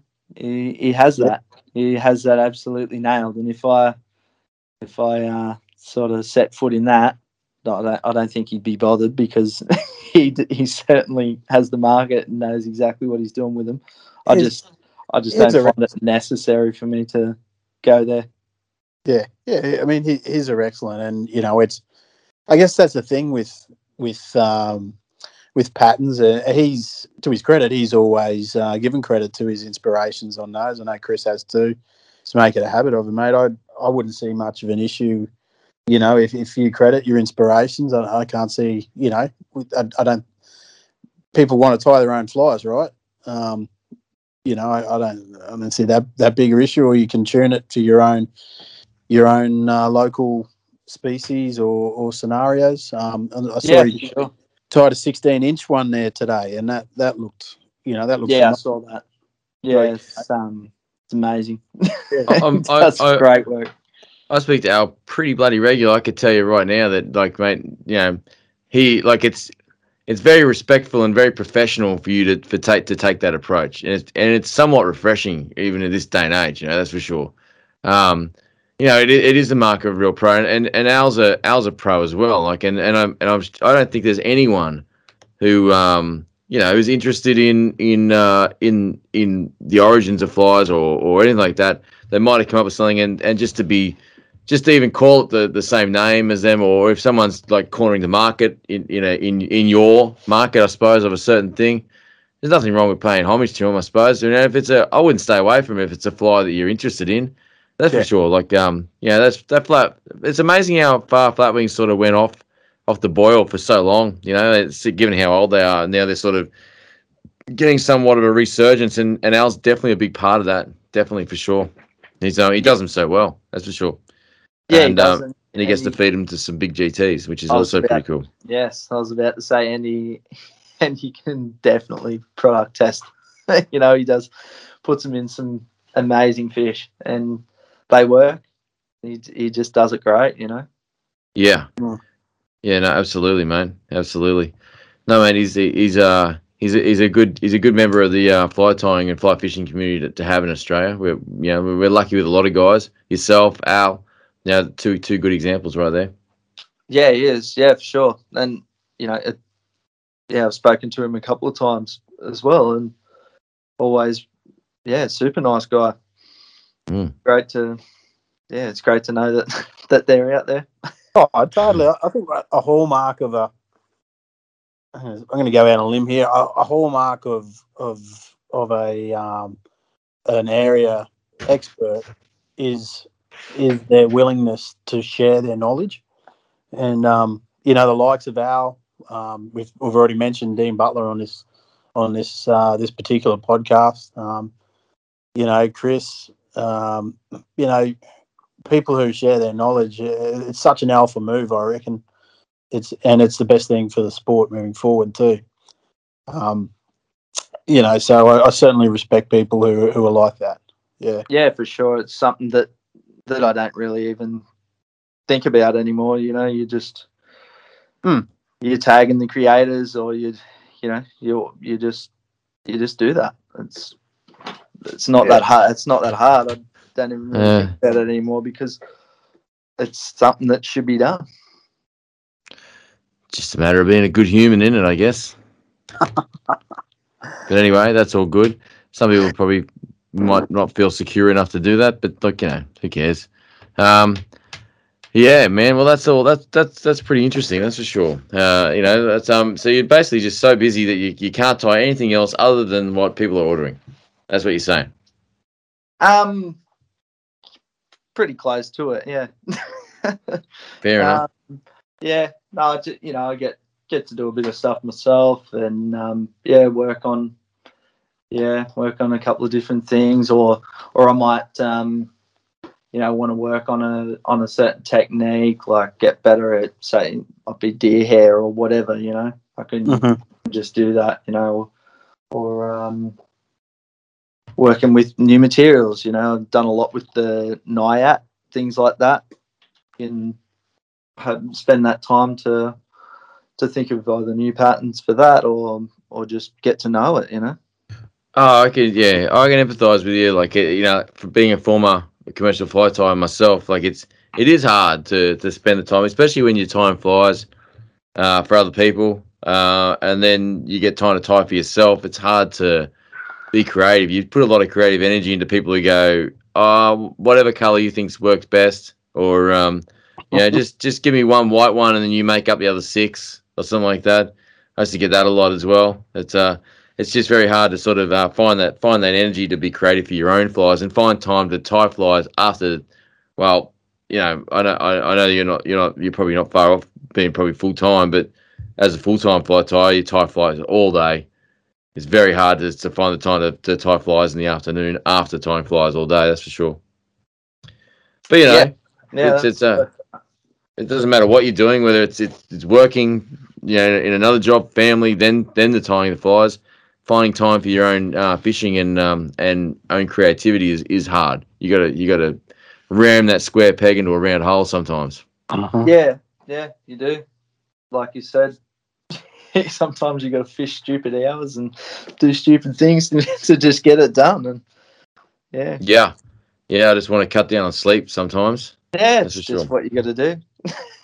Yeah, yeah. No dose is it can be a good friend. That's for sure. It is nice. For me. I really discovered no-dos recently. It's they're a bit different to I remember when we were kids and used to take bulk amounts of them, because we couldn't buy alcohol. But they're good for driving. Oh man, what's the matter? That'd be wild. That was a long time ago, mate. There were different ingredients then. We were young and stupid and bored. Yeah, man. Please, kids, don't dose up on no dose. Pass the recommended dose. Read the box, kids. I feel as though we really should interject that into the show just for our own safety, legal safety. Yeah, I think so. Yeah, I could be implicated in that, so that's good. Yeah, careful, Chad. You don't want to be implicated. Oh my God. Implicated. I love it. Yeah. Yeah. Oh dear. I've been up since 3 o'clock this morning. I saw you had a fish. Yeah, I did. I spoke about it in the intro, mate. I caught 300 of them today. 300. Yeah. It did not. I lost count. I kind of lost count around 305, but no big deal. Went through some flies. Shit. No, I make them that well that that one fly lasted the whole lot. Where are the materials from? They come from Beast Brushes, actually. Yeah, Australian made. Not made. I can't say where others are made, but I can say that in Australia, they're not made in a third world country. Jesus. Okay. I'm so goddamn tired. Ruthlessness really comes out. Anyway. Look, mate, I think you do a great job, Chad, and I think it's we're lucky in Australia to have a fly tyer such as yourself, and I think that you know, like any time now, there's a good chance that you'll be able to give up the gigolo life and spend some more time probably fishing. You know, like your flies will take over that line of work. I'm sure. And you'll be able to spend more time on oyster racks. Maybe I enjoy the gigolo work. Yeah. No, that's fine. I mean, like, we're not here to judge. So, yeah, nothing's that's... off limits, beg pardon? So nothing's off limits, I said. Well, that's great. That's good, man. That's really good. Good to know. Get back to the honest life of a fly tyer. Yeah, no, that's more like it. Yeah, yeah. It's it is hard to do do life and work full time job and do it, but yeah, really just enjoying it, meeting heaps of new people and different opportunities come up from that. You know, it's really exciting times, you know, just great to be part of the Australian fly fishing industry, you know? Yeah, right. Yep. It definitely can be. Yeah. No, it's great. You know, I got orders that are heading over to the US and different places. So it's just, it's how many countries have you been sending them to now? Probably 3 or 4 different countries, I guess. I send fairly regularly to Before you answer this question, can you answer where? So can you answer where you send these things in their, at least their accent, if not their language, please? Hell no. Come on, mate. Be a good sport. I think the people you're sending them to, if they're going to listen to this podcast to get to know their fly tie, they're going to want to know a little bit about you. And you putting yourself out on a limb like that, it just shows a bit of personality, mate. And I mean, wouldn't you agree, Valtz? Yeah, definitely. Yeah. I mean, see, Valtz didn't even hesitate, mate. He just went straight in. Yeah, for sure. I mean, if I find out one thing about Valtz is if he's not sure about something, he'll go, maybe. Uh-huh. You know? But he didn't that time. He went, yeah, for sure. So, Chad, let's rip it out, mate. So let's start with the first country. Where's the first country been? In the accent or the language, native tongue of that land, please. Fuck off. Is that an answer? Oh, that's pretty strong. I think he's had enough, man. You pushed him too far. There he is. I knew there was going to be a limit. I can't believe it took us an hour and 14 to find it. I know. Yeah. We got Chad. Yeah. It's crumbled. The dad jokes, I could take that. Mm. the international impersonations, too far, man. Too far. No, I've sent flies over to Ireland. The US. There's an order in my pile there that's going to Texas. It's been a few different places. Really cool, you know. Instagram's just an amazing, a very, very bloody annoying place to be sometimes, but it just opens you up to anything, you know. You can have people hitting you up from all corners, and a lot of the time people start talking to you and they don't realise that you're from a different, you're not from where they're from, so you got to go through their profile or something to go, oh, okay, this guy lives here, or yeah, it can be really really different to figure out where people are from. And okay, yep, you're from the US, but ask what they're targeting, you know. Yeah, it's a big game sometimes. I tell you, yeah, you're right. I mean, I sold some materials to and advice to Italy the other day, and I had to the dude came on. I didn't recognize the language, and I just put into Google, and I learned it was Italian. Then I used Google Translator, and I have to say I don't know how to speak Italian, but I'm just using Google Translate. I hope I don't offend you. You know, I don't even know how that translates through Google Translate, but you're right. Instagram and Facebook just opens up everything completely. You know, it's a blowout, eh? But you know, quite arrogantly, as an English-speaking language, you know, we kind of expect everyone else to be able to speak English to a degree, but a lot of countries can. That's for sure, really, really well. I mean, look at who we've had, like Mo and Klaus from Denmark. You know, English is their second language, and here they are just. Yep. Riffing with thick Australian accents, like it's no problem at all. Wonderful, yeah. No, I've sent flies over there as well, you know, and same thing. Talk to them, and what are you targeting? Oh, I'm look for sea bass or something like that. It's like, oh, yeah, okay, cool. Sea bass would be Ireland, wouldn't it? They'd be Irish. That was Ireland, yeah, that's right. Yeah, you know, or guys from yard. I have this order now to send to Chase Tarpon, you know, for slow water game changes. So I'm pretty keen. Oh, really? Yeah. I'm keen to see what happens there too. That's great. Yeah. So hopefully that all goes ahead, and that'd be crazy, man. Gets a chance to put them in front of some fish, but yeah, that's happening. Yeah. And one of our listeners from Norway as well has been one of your customers as well, right? Thomas, yeah. Yeah, he's got some flies off me, and he's had some good conversations about his own tying as well. I'm pretty sure he does stuff himself, you know. Yeah. I was just talking to him today. He gets some stuff off me as well. Yeah, that's right. I get a bit of mostly, obviously, people contacting for orders, but a lot of people asking for advice as well, or different things, you know. I'm like, always... what sort of G-string is the best G-string to get your job done? things like that. Yeah. Yep. Yeah, that's right. Yeah. Yeah, cool. I mean, I'm referring to the gigolo thing, not the fly tying. I mean, that's clear, right? But yeah, that was pretty clear. Yeah. Cool. No, just like, you know, like I'm sure you probably copped it all the time, but it was, you know, how to trim game changes and all that kind of stuff. I cop that on a daily basis, man. It, yep. So, yeah, it's like I used to participate in that game changer page on Facebook, but it's just that page just burnt me out now. It's just, it's gnarly. It seems to be, no, people's perceptions of how they swim seem to be different around the whole world.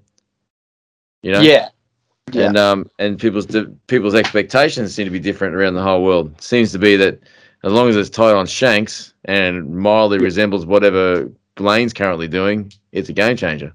Yeah, you know? That's right. So I can't participate in that thing, man. I just yeah, it's tie flies to fish, not to put on Blaine's book and take a photo of it. Yeah, exactly. And then just probably cut the material off the hook and tie another thing. Yeah, pretty well. Yep. No, it's cool, man. I'm not knocking them for doing that. It's just not suit me. But yeah, I get asked a lot for that, for how to trim and do lots of stuff as well. And it's very hard to explain. Like you want to, I spend a lot of time with people, and this is why I've got to make the time to make a video, because you can't. It's like trying to explain how to draw a face, you know, like over text, you know, unless you understand. It's very hard to teach someone the reason why you trim it, or the reason why you trim it the way you do. You know what I mean? Oh, it's very hard to explain that. Well, you don't trim it for aesthetics; you trim it to create the action, and you lose a lot of people right there sometimes. But then they even go further and talk about the way a fly moves as it takes the path of least resistance through water. Yeah, you lose another group of people there, you know, and it's like far out, man. It's just it's pretty frustrating. Can be. So I'm sure there was a few people that come under your Zoom classes and yeah, just. Zoned out. Nah, mate, everyone I've had on the Zoom classes has been great. But so now I'm just going to narrow it right down and just do one class now and just put it on flies only. Only flies. Sorry. Only flies, that's right. Yeah.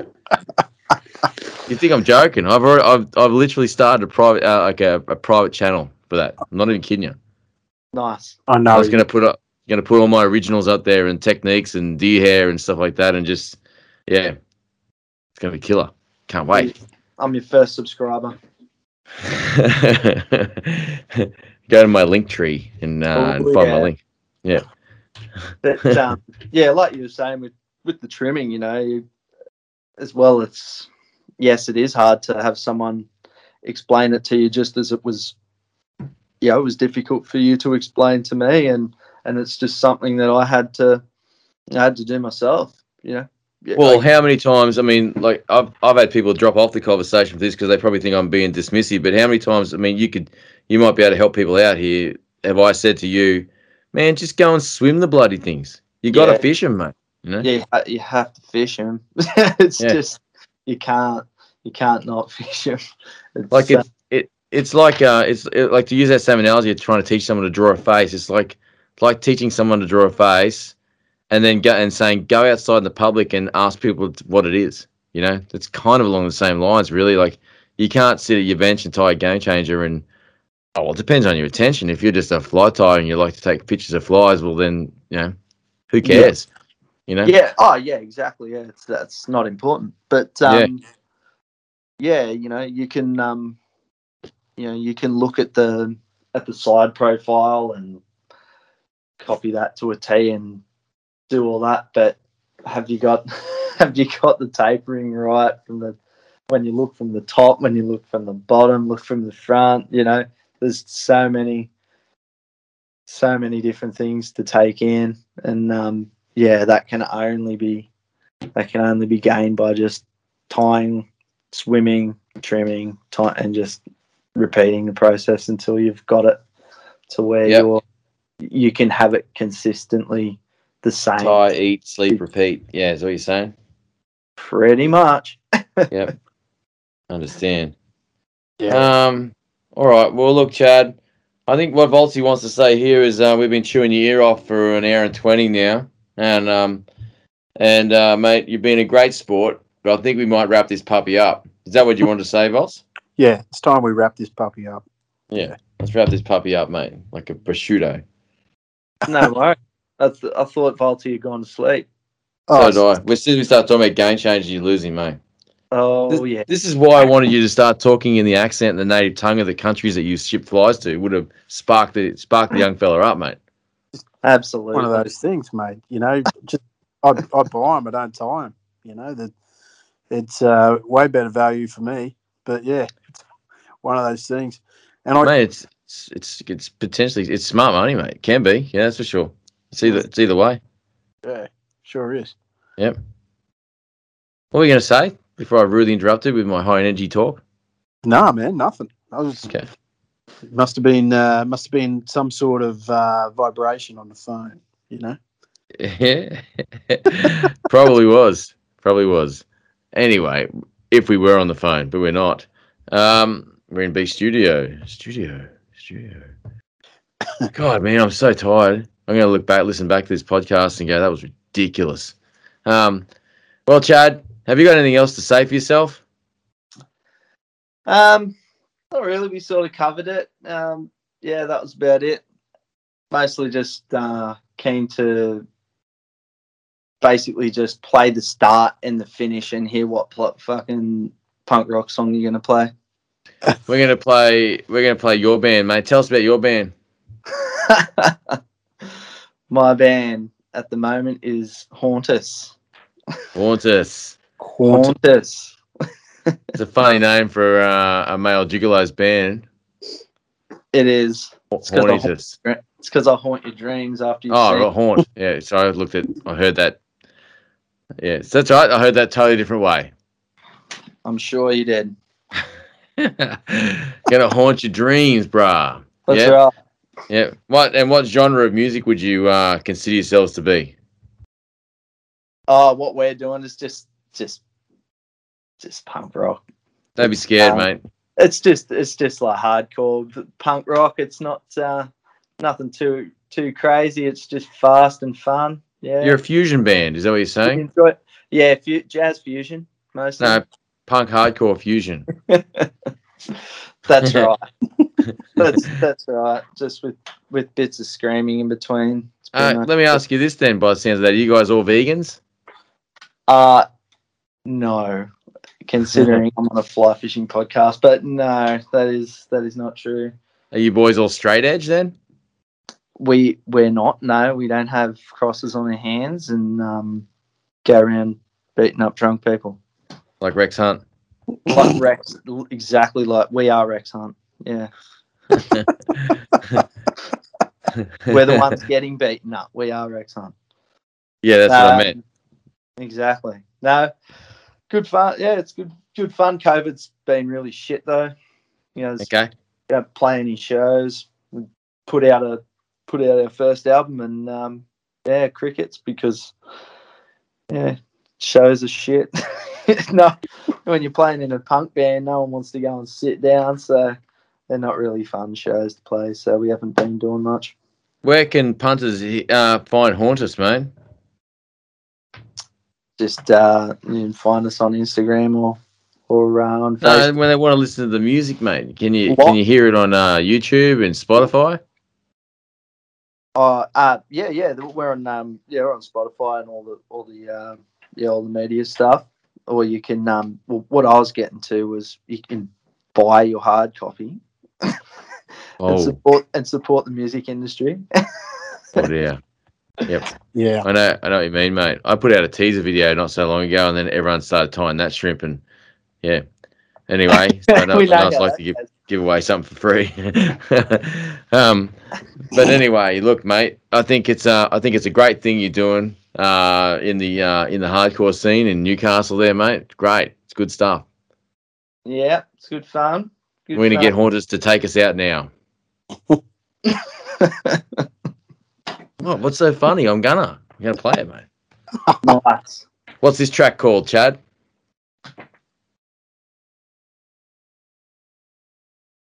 Chad? What? It's not a game show, man. It's not a trick question. What's this track? This track we're playing now. We're about to play. Roll with it, man. Nominate your track. What is it? Oh, you want me? Sorry. You want? Yeah, me, I can hear the CD cover. You don't know the names of your songs, do you? I thought you had one that you wanted to play. No, mate. I'm interested in what you want to play. I thought I'd get the artist's choice. Artist's choice. Go, man. We'll go for Silver City. Last track. Silver City. Cool. You're listening to Silver City, folks, by Hauntus. All right, Chad. That was rad, and cool. So yeah, like Valtzer said, mate, we might wrap this puppy up. Yeah, mate. Chad, stay progressive. All right. You've been. And if you ride a pletski, you can plet pluck. You've been saving that up. All right, mate.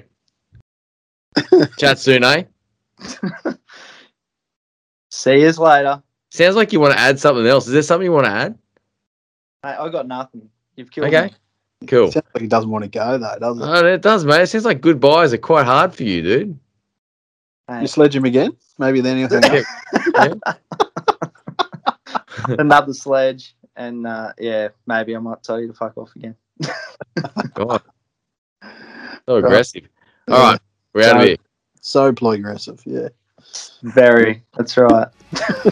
I'm just going to press stop recording right about...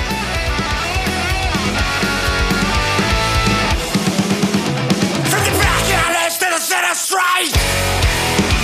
Yes, the West in a scalp hat. The West in a scalp hat. The West in a scalp hat. The right. Folks, welcome back. You're joining us now for The Fast Sinking Line, and I'm your host, Chris Tadrimus, Adadrimus, and...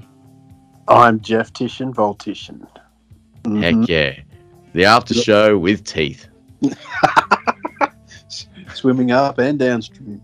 Yeah, coming from fresh water to salt water and everywhere in between. Brackish. Yeah. Yep. Brackish. You pretty much simplify it. Yeah. Well, man. Great show. Man, I just trod on a hook. Ow. You okay? Yeah, it didn't go all the way in. I'll just get it out. There we go. Got it. Oh, mate. The health and safety risks of Beast Studios. Have you ever like buried a hook in you? Up to the barb? Yeah, it hurts. How'd you get it out? Cut the barb off and pull it back. Oh, that's right. We've spoken about this on the show plenty of times, and we've referred people to the YouTube video of Thumbelina, right? Yeah. That's what it is, wasn't it? Yeah. Something like that. Mm-hmm. Gnarly. So yeah. Chad was pretty good, man. Chad was blindsided by our lack of preparation. Yep, and our unique humour. Yes. The two combined become a superhero known as Sarcasmo. Sarcasmo. Sounds like a Stan Lee character, doesn't it? Yeah. Yeah. Yep. With just a big like letters across the front, like duh. Tights, brown tights, though, right? Yeah, that's it, eh? Heck brown top. Yeah. The Chad was pretty good. I'm sure a lot of people are probably keen to put a bit of personality to Ploy Flies, so. There you go. You're welcome. Yeah. Yeah, it was good to... I've never spoken with Chad, so... Oh, really? Is that the first time you've spoken to him just right there on the show, yeah? Yeah. I've had messages with him, you know, ordering stock and that sort of thing. But, yeah, in person or, you know, whatever you want to call whatever that is the first time I've spoken to him. Yeah. Yeah. From the potosphere. The potosphere. I like that. I like that a lot. Yeah. The Platmosphere. Yeah. The great podcast.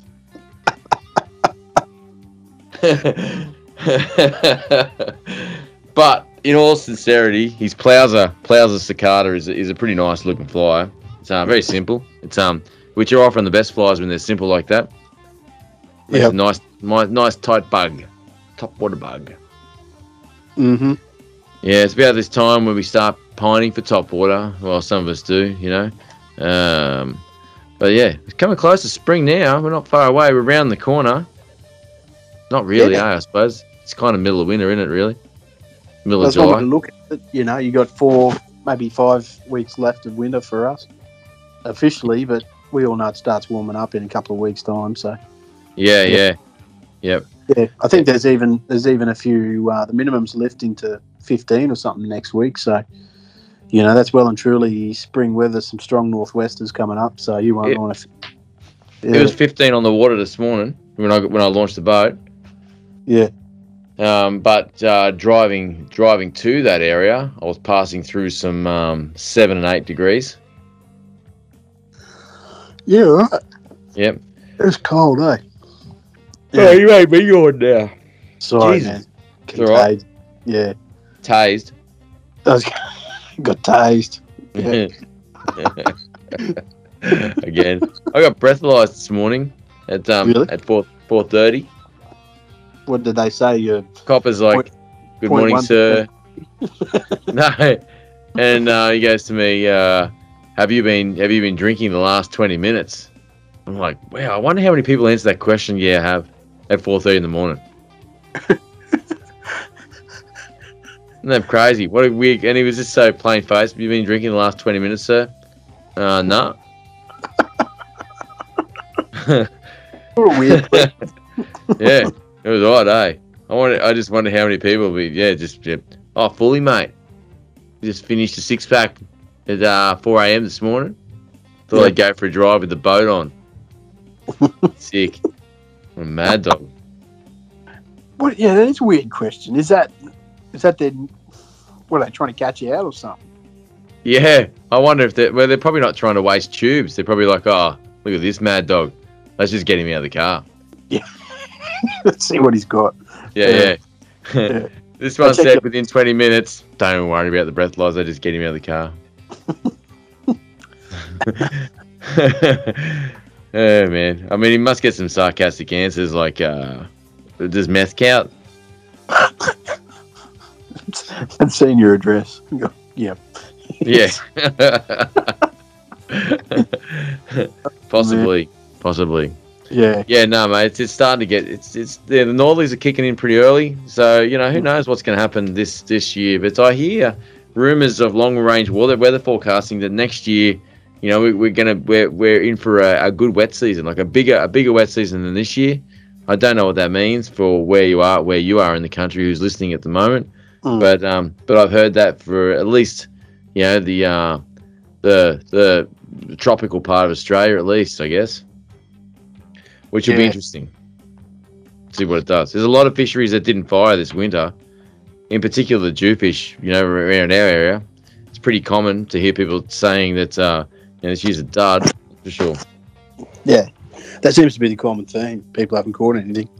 Yeah. No. And well, people have caught stuff, but nothing of consistency. You know, it's like, oh, I went out that night and I finally fluked one, you know, or something like that. But to go out and target and chase them and, yeah, I had high hopes for this year, but oh well, you know, next year we'll see how it goes.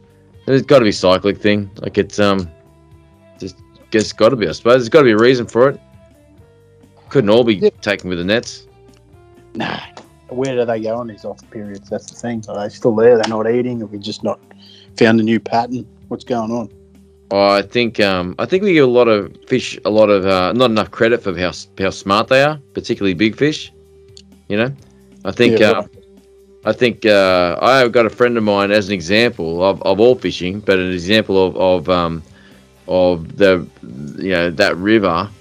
It's also got threadfin in it, and he'll probably listen to this show, and I'm not going to name who it is because he'd be probably disappointed because he does field a lot of questions and stuff, so he plays the role of Batman with his stuff. But in an effort to try and find out just what the hell's going on, like he actually resorted to a bit of live bait and was chucking live prawns around, and got a couple of threadies deep under some structure where they wouldn't normally sit, and they had all been scarred up from previously getting hooked as well. Oh, really? You know, so I mean, it's not unusual. There's plenty of tagged and released fish in that river as well. But, you know, the general consensus is, you know, there's a lack of bait, but a lot of pressure on those fish as well. Right. You know, so it's, you know, when you talk about, say, other fisheries that might look like they've gone, but it could be just a change in behavior from the fish. You know, I think it's us underestimating. I mean, we're used to. I mean, although we're highly intelligent creatures, we do find it hard to accept animals that we hunt adapting to scenarios. As an example, like, I mean, look in Harvey Bay, the amount of goldies they get down deep. There's heaps of them in the area. They just know not to go up on the flats, I reckon. Yeah. As an example, you know, like, I mean, look at Choza, like the fishing those guys get, like down deep, fishing jigs and plastics and all that sort of stuff.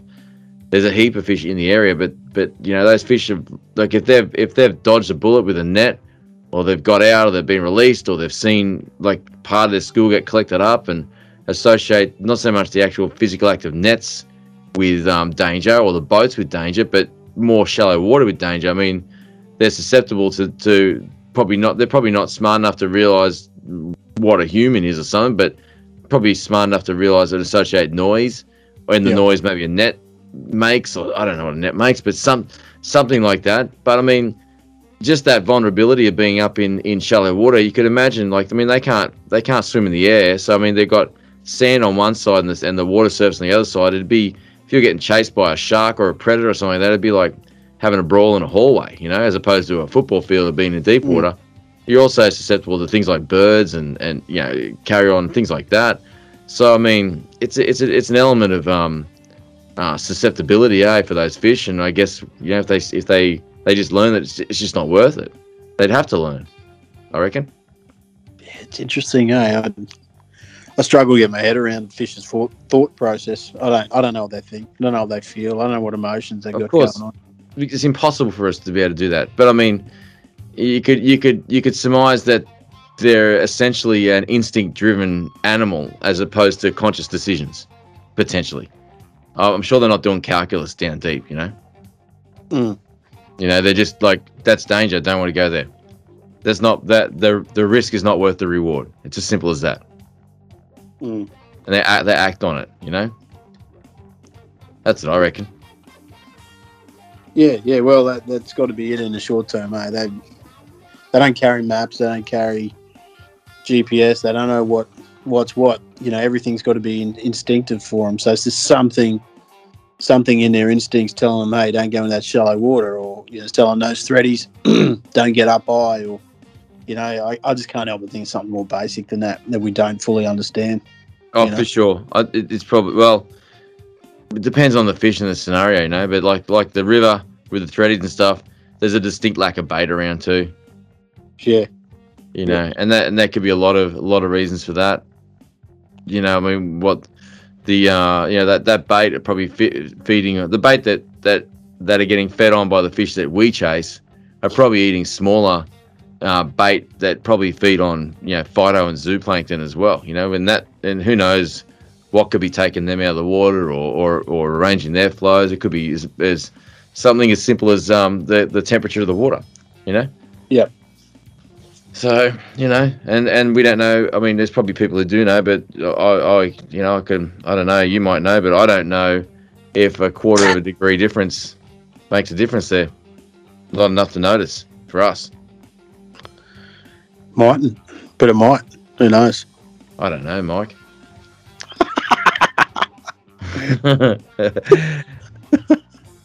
But I think Chad knows, and I think if you're going to go and Chad knows, you're going to go look for some planters. Yeah, Ploy Flies would be a good plat for sure. Yeah, a good precision. And yeah, well, and as a male gigolo, Chad knows and Chad blows. But anyway, whoa, I don't know. I didn't know we were going that direction for gigolo, but I guess, you know, their money's as green as everyone else's, I suppose. When you're a gigolo, mate, it's not all about choice; it's a job. Yeah. Mm. Well, Saturday. What do you reckon we wrap this puppy up? We wrap this kitten up. That's what I reckon. Yeah, righto.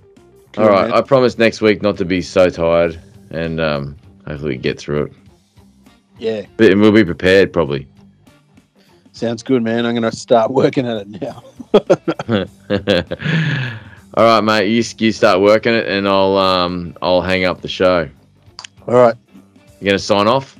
Yeah, stay ploy aggressive. Yep. And if you own a Pletsky...